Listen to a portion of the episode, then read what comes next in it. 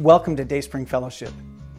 Whether you are with us in person, are joining us via live stream, or watching on demand at some later date, we're glad for the opportunity to worship with you today. If you are part of our Dayspring family, welcome home. If you are new to Dayspring, we want you to feel like you've come home as well. When you think about it, it's amazing that through the gift of technology, we can connect to one another regardless of location and worship together. No matter when or where you are watching from, we're glad you are here with us. Here at Dayspring, we believe nothing is more important than your spiritual growth. We are committed to helping you thrive no matter where you are on your spiritual journey. Perhaps you're just curious about church or maybe you're just looking for some hope. Maybe you don't know why you're here this morning. That's okay. Bring your questions and your doubts. You are welcome here. Your journey matters to us, and we would love nothing more than to walk with you. You can learn more about us as a church by exploring our website at dsf.church or by checking out our Facebook page. I'm Chris Voigt, lead pastor at Dayspring. I'd love to connect with you if you have questions about today's message or about the next step in your spiritual journey. If you want more information about Dayspring and getting connected into our community, I'd be glad to help you do that as well.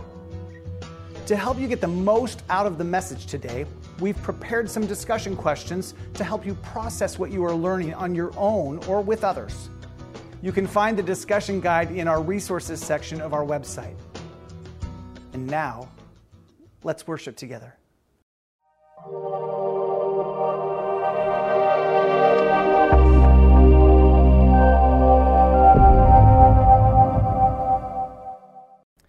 Well, if you're just joining us today, whether it's here in the room or online, we are well on our way, well into our summer series, How Do You Recognize a Christian? Uh, we're studying the letters uh, written by the Apostle John to the churches in Asia Minor, which is modern day Turkey. And though we haven't reached this verse yet, in the verse 13 of chapter 5, John tells us that he wrote this, these letters to provide us with assurance of our salvation. It's possible to be a follower of Christ and still have doubts about your faith.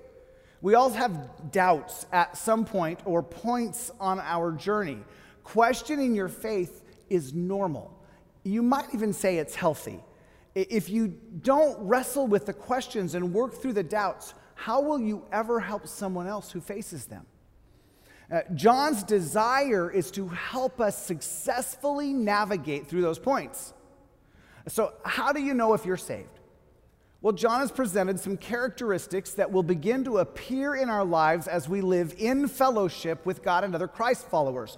Uh, that fellowship will develop some things in us that, are, that we have in common uh, with other people, which is what the word fellowship means. It's in common. Before Christ, we had nothing in common with the God of the universe. Our faith in Christ has given us something in common. And that something in common will grow to some things in common as we become more like Jesus. Now, as we've seen, joy is one of the characteristics or outcomes of our fellowship with God. When we are in fellowship, we will have joy regardless of our circumstances. Because joy is a gift that the Holy Spirit gives to every believer through fellowship. If we don't have joy, we know that we have a problem with our fellowship that we can work through. Uh, by the way, joy doesn't mean that we ignore our other emotions. We still grieve in loss. We still hurt when things are painful. Valleys are still valleys. Joy isn't a shallow emotion.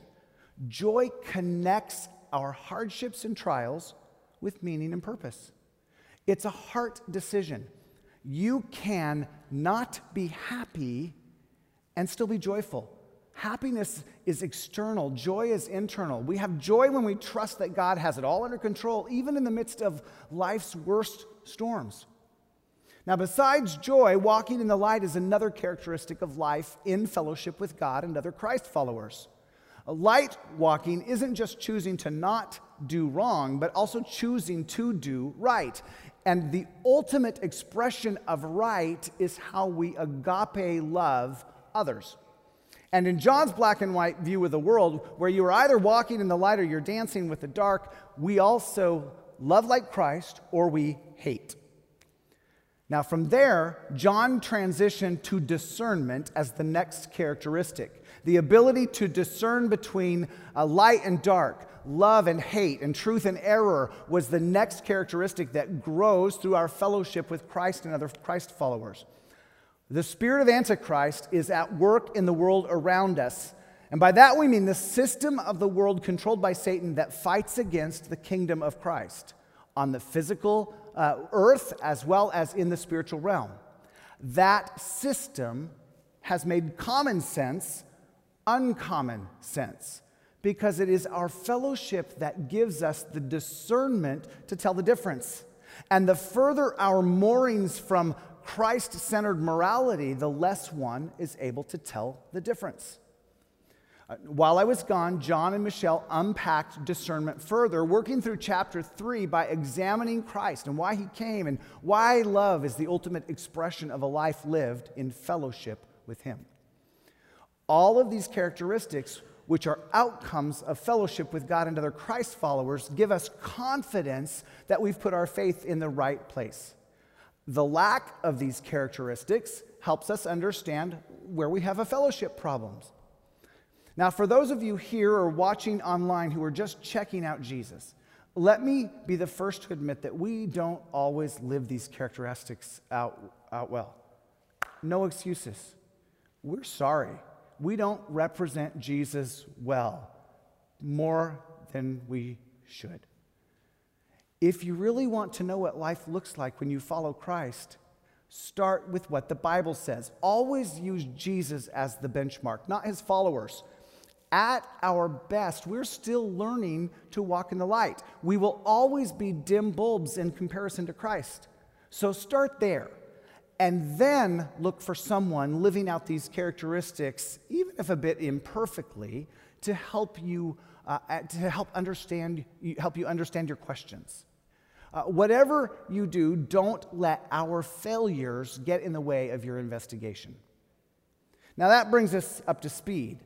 Today, John continues to unpack discernment as we move into chapter 4. Uh, let's pick it up right at verse 1. As pastors, uh, we were talking uh, a couple of weeks ago. John, uh, Pastor John, asked me why I don't use my physical Bible when I'm, when I'm teaching. And I said, John, I'm 53 years old. My eyes don't work the same way that yours do. I thought about bringing one up here today just to illustrate it, but then I'd be like, can someone in the first row hold it for me? So that's why, John.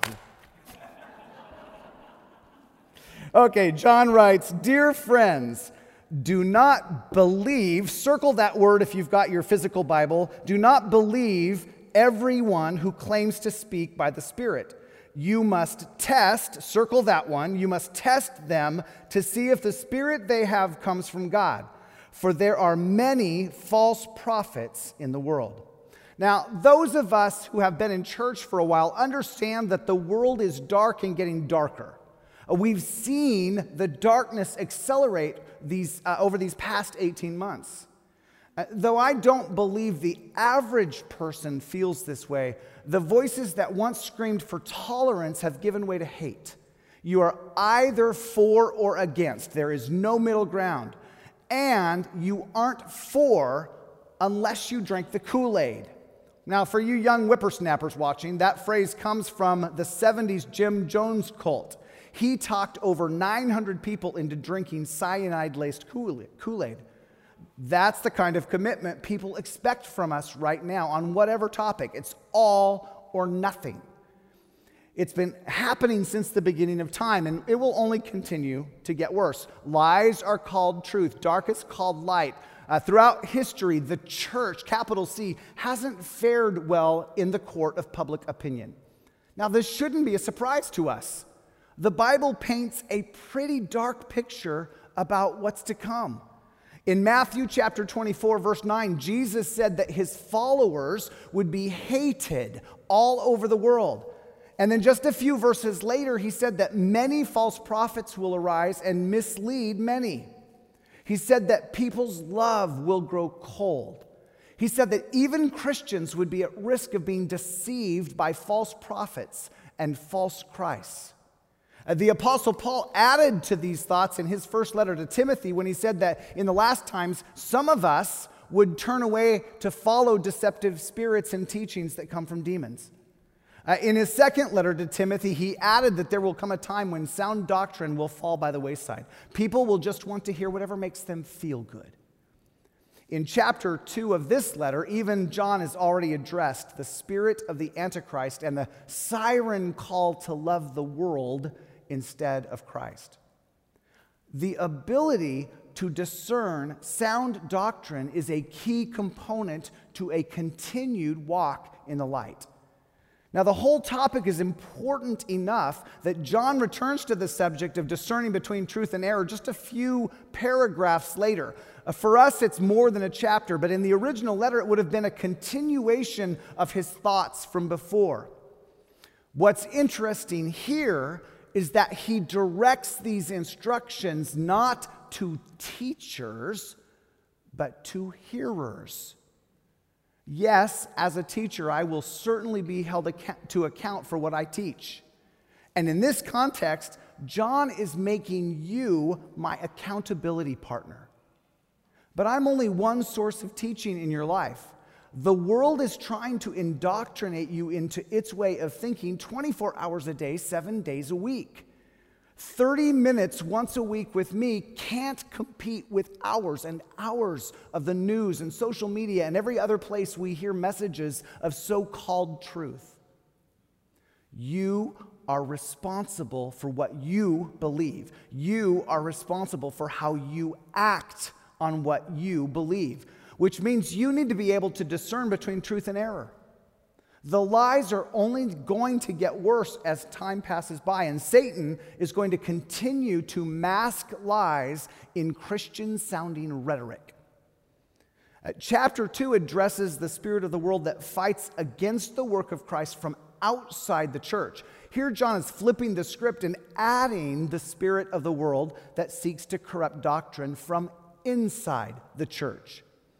Now, if you think this, of this whole passage as one continuous thought, he's saying, yes, watch what comes at us from without, but also watch from within, which is really much more insidious because it masquerades as light. It isn't that difficult to tell the difference between the dark and the light. It's much harder to tell the difference between light and almost light.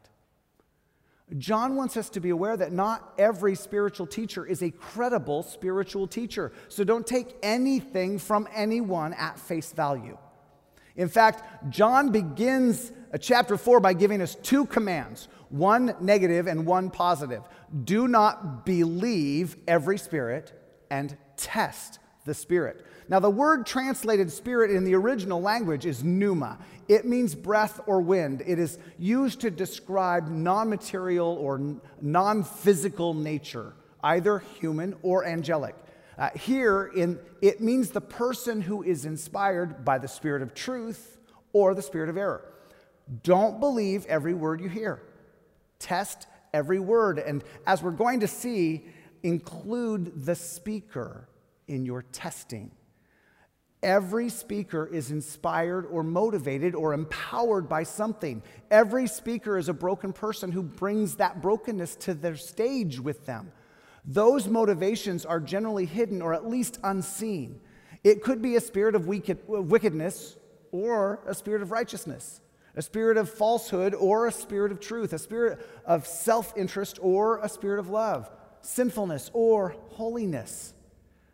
Teachers of error are under satanic influence or deception, whether they know it or not. And often, in the context of inside the church, I believe they themselves are deceived. They might think they are teaching truth, but that doesn't make it any less influenced by satanic deception. error never finds its source in heaven. And then teachers of truth are empowered by the Holy Spirit. The words believe and test call for a continuous action or vigilance on our part. And in the original language, they are plural, which means that this is a community responsibility. We are all called to be doctrine detectives. Don't be gullible and examine everything to determine genuine biblical theology. Now, what's important is that we be looking at the right things. Too often we're impressed by degrees and titles. We can even look at worldly success markers like the size of the church and the international fame of a speaker, the number of books they've written, uh, the famous people they hobnob with, and think that those things matter when it comes to the truth and error of a teacher's teaching. They don't. Every teacher is susceptible, including me. And just because they have a track record of truth doesn't mean they won't slide into error tomorrow. Uh, for my own accountability, every message I bring has been seen by at least one other person. It's just one way that I double check my own thinking to make sure that I only communicate truth from this platform. But John isn't talking about me, the speaker here.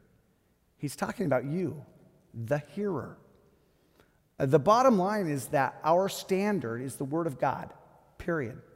And in order to do what John is calling us to do here, we must have a thorough understanding of the Christian faith. Now, fortunately, in the next two verses, John tells us where to start. Uh, this is how we know if they have the Spirit of God.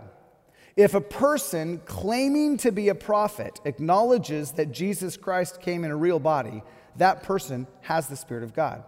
But if someone claims to be a prophet and does not acknowledge the truth about Jesus, that person is not from God. Such a person has the spirit of the Antichrist, which you heard is coming into the world and indeed is already here. Now, the place to start is Jesus he informs 95% of our theology. So, does this person teaching confess Jesus as God incarnate? Uh, is Christ the eternal Son of God? Is Jesus their Savior and Lord? Uh, do they point other people in that direction? Is, is Christ the center of their teaching? If there is no glorifying of Jesus as God, then there is no Spirit of God present. In the original language, John is pretty clear about this. Uh, the words translated as claiming to be a prophet here in the New Living Translation, uh, in the original language, means more than just conceding that something is true.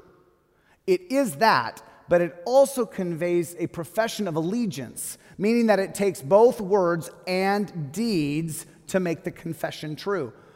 Does the way they live match what they say? One without the other creates a problem. Verse 3 is the negative antithesis of verse 2. Those who deny the truth about Jesus are both not of God and are of the Antichrist, which also ties what John is saying here to what he said in chapter 2. Now remember that John's original context uh, was speaking about the Docetists, which was an early form of Gnosticism. They said that Jesus came only in spirit, not in body. He was a ghostly phantom, kind of like Casper the Friendly Ghost, not a physical man. Uh, a man named Cerinthus also taught that the Spirit of God that empowered Jesus at his baptism left him at the cross, which is not true. Now, though that was John's original context, we shouldn't limit our understanding to John's original context. Flawed theology has gotten more sophisticated through the years, and not all theology mentions Jesus specifically.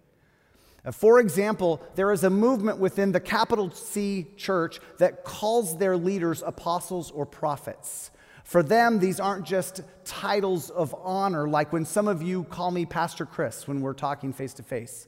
Uh, if you were instead to call me Prophet Chris or Apostle Chris, it might be a little more problematic, but it wouldn't necessarily be heresy, not if it was just simply a title of office. Instead, this movement elevates their leaders, in their opinion, to the level of apostles of equal authority to Paul and John and the other first century apostles.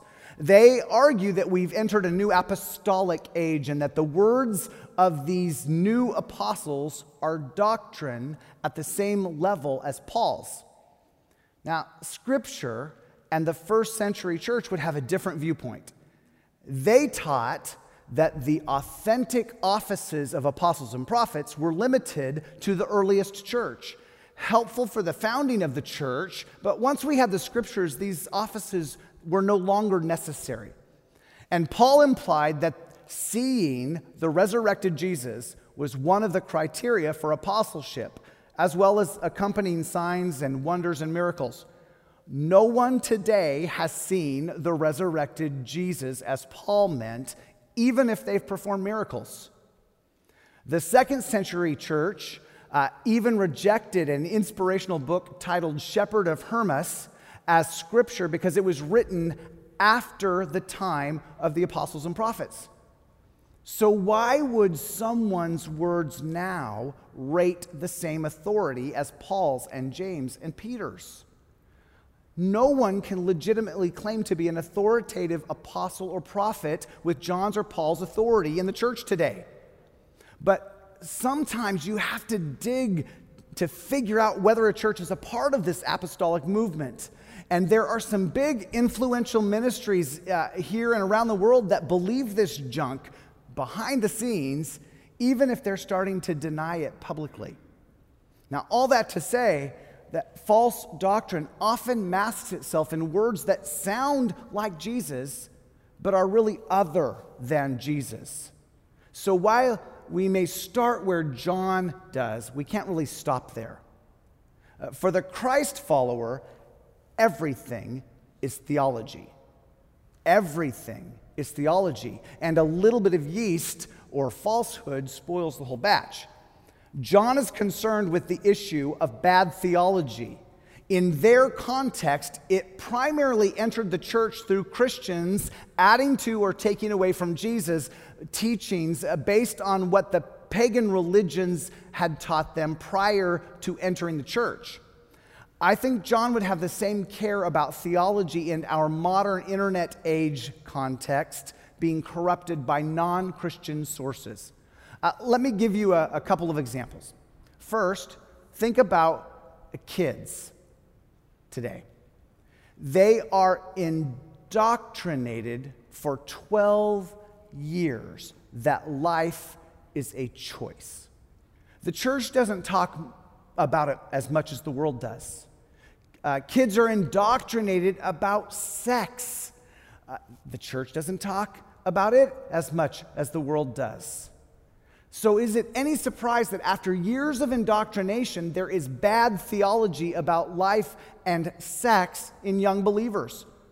Now, don't get me wrong, there are plenty of older Christians who don't practice what they preach in this area, but their disobedience comes from a different place. It's still bad theology, but it isn't based in ignorance about theology, just disobedience. We can't say the same about kids. Now, second, think about how many hours people spend absorbing content every week. CNN, Fox News, YouTube, social media, podcast, talk radio, movies, TV shows, and on and on and on when we overwhelm our brains with thinking that is based in a different worldview, there is an impact on what should be our Christ centered worldview. Most of us spend more time absorbing secular content than Christ centered content. And because everything impacts theology, we put our Christ centered theology at risk. We smudge the lines between light and dark because the dark is so good at making itself look like light. Satan is an expert at making lies sound good and feel good, at least long enough to lead you off of Jesus' center. And dropping back to John's words here, confessing Jesus is more than just what someone says, it's also how they live. So we also need to be mindful of a consistency between what someone teaches and how they live out that teaching. Don't believe everything you read on the internet or see on Facebook. In fact, maybe don't believe anything you see on Facebook. You've got to dig deeper than Facebook. And in the blogosphere, anyone can call themselves an expert, but it doesn't make them one. So dig, don't be gullible, test everything. Just because a source was correct yesterday doesn't mean that they will be correct today or tomorrow or about every topic. It might feel a little overwhelming, but there's good news beginning in verse 4. John wraps up this warning against false teaching by contrasting two groups you, those people, or they, and we. Now, as you might expect, you and we refer to those who profess Christ, and those people, or they, refer to those who are from the world. He writes, But you belong to God, my dear children. You have already won a victory over those people because the Spirit who lives in you is greater than the Spirit who lives in the world. Now, this is a verse that you should highlight in your Bible. He who lives in you is greater than he who is in the world. It's a great truth to hang on to when you are in a valley or facing hardship or temptation. Christ in me is stronger than the wrong desires in me. Uh, God is greater. The same power that raised Jesus from the dead lives in you. You aren't facing this alone. That phrase, you have already won a victory over those people, might seem a little weird. Uh, John probably has in mind the antagonists of Christianity, the false teachers and prophets, those with the spirit of Antichrist.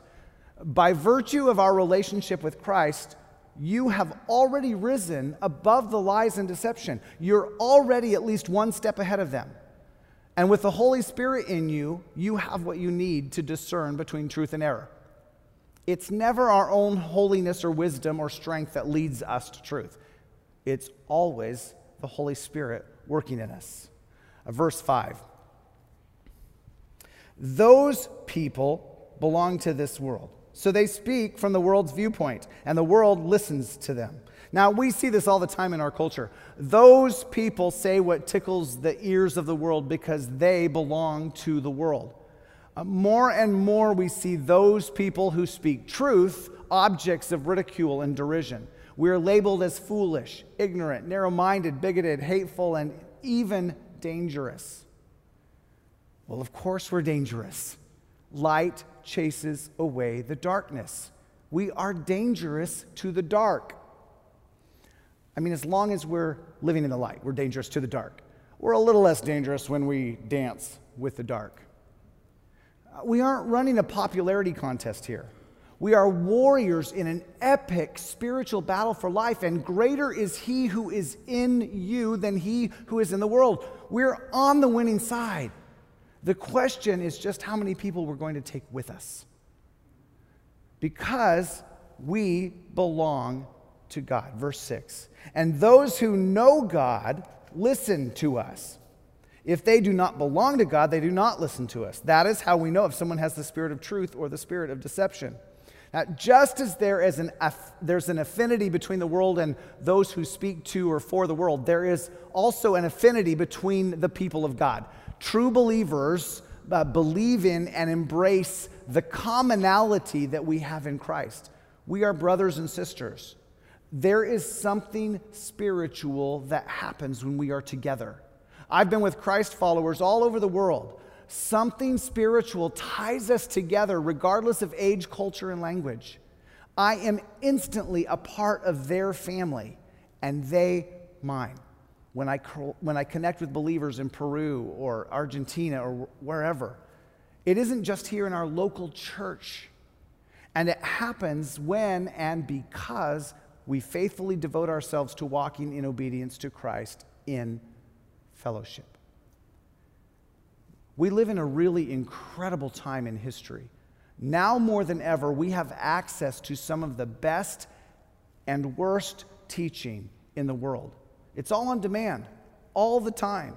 Uh, my in laws start Sunday mornings early. They watch a service on the East Coast, and then uh, one in the Midwest, and then ours. Uh, there is always teaching, both good and bad, religious and secular, available on your news feed, on several channels of your TV if you're still old school and have cable. Uh, you, YouTube has more teaching in a year uploaded every hour of every day than you, than you, could, you could process in a year. All content, secular and religious, seeks to either undermine your worldview or strengthen it. So don't be wowed by the glitz and glamour or the charisma. Don't believe everything you hear and test everything against Scripture. Now, when you're trying to discern between truth and error, listen carefully to what's said and what's not said. But even more, uh, look closely at the way those who are doing the teaching live their lives. Good doctrine bears good fruit, consistent fruit. And maybe even look at the lives of those who follow the teacher you are watching. They should begin to live the same way as well. The early church had a more holistic view of teaching than we do. We tend to limit our thinking to what happens on a stage like this. But the early church saw teaching as what happened in a teacher's daily life.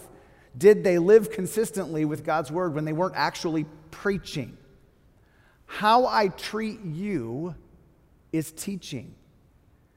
Uh, how I treat the clerk at Target or Walmart or McDonald's is teaching. How I talk to my wife and my children is teaching, more so than what I say on stage. How I handle valleys. Every moment of my life is teaching more people than just the few hundred who are a part of our church. People all over our community are watching wondering if Jesus really changes lives. All of that is fruit of good or bad doctrine.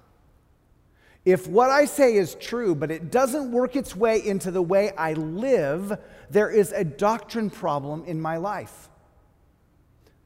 By the way, all of that's true for you too. In fact, uh, John's going to return to the subject of love in the next section of this letter. Love is one bellwether indicator for truth. Does what you believe make a difference in the way you treat others? Does it lead to more agape love? If not, it's probably not a true representation of Jesus. And in fact, John would say it's false doctrine. Don't believe everything you hear and test it all against Scripture. Let's pray.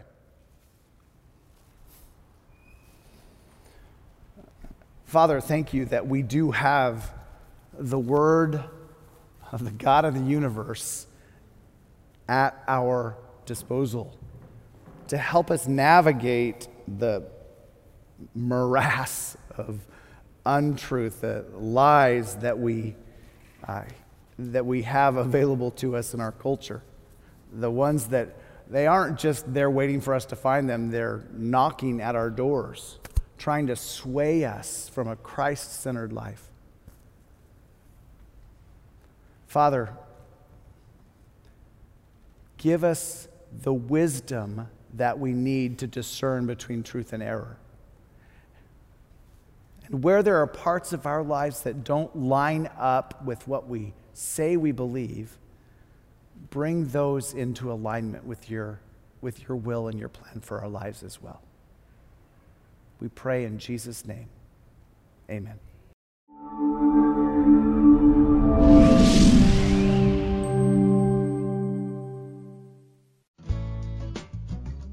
Thank you for joining us in worship today. Whether you are part of our Dayspring family or just joined us for the first time, we'd love to walk with you on your spiritual journey. Feel free to drop us an email if you have questions or want more information. For those of you who choose to invest financially at Dayspring, thank you for your generosity and your commitment to helping others grow. Every gift, large or small, matters, and God never ceases to surprise us with what He is able to do because of your commitment to following Him in every part of your life. If you're our guest today, please know that we consider your time a gift to us and this service our gift to you. There is no expectation or obligation for you to give. For those of you who would like to partner financially, there are three easy ways for you to give. Please see the online giving section of our website or text GIVE to the number on your screen. And for those of you who still use them, you can also mail a check to us. We'd like to thank those of you who subscribe, like, and share these messages with your friends. If you are listening on our podcast, feel free to leave a review. More of Jesus is the answer to all of life's problems, and we appreciate your help inviting others to check him out. We'll see you next week.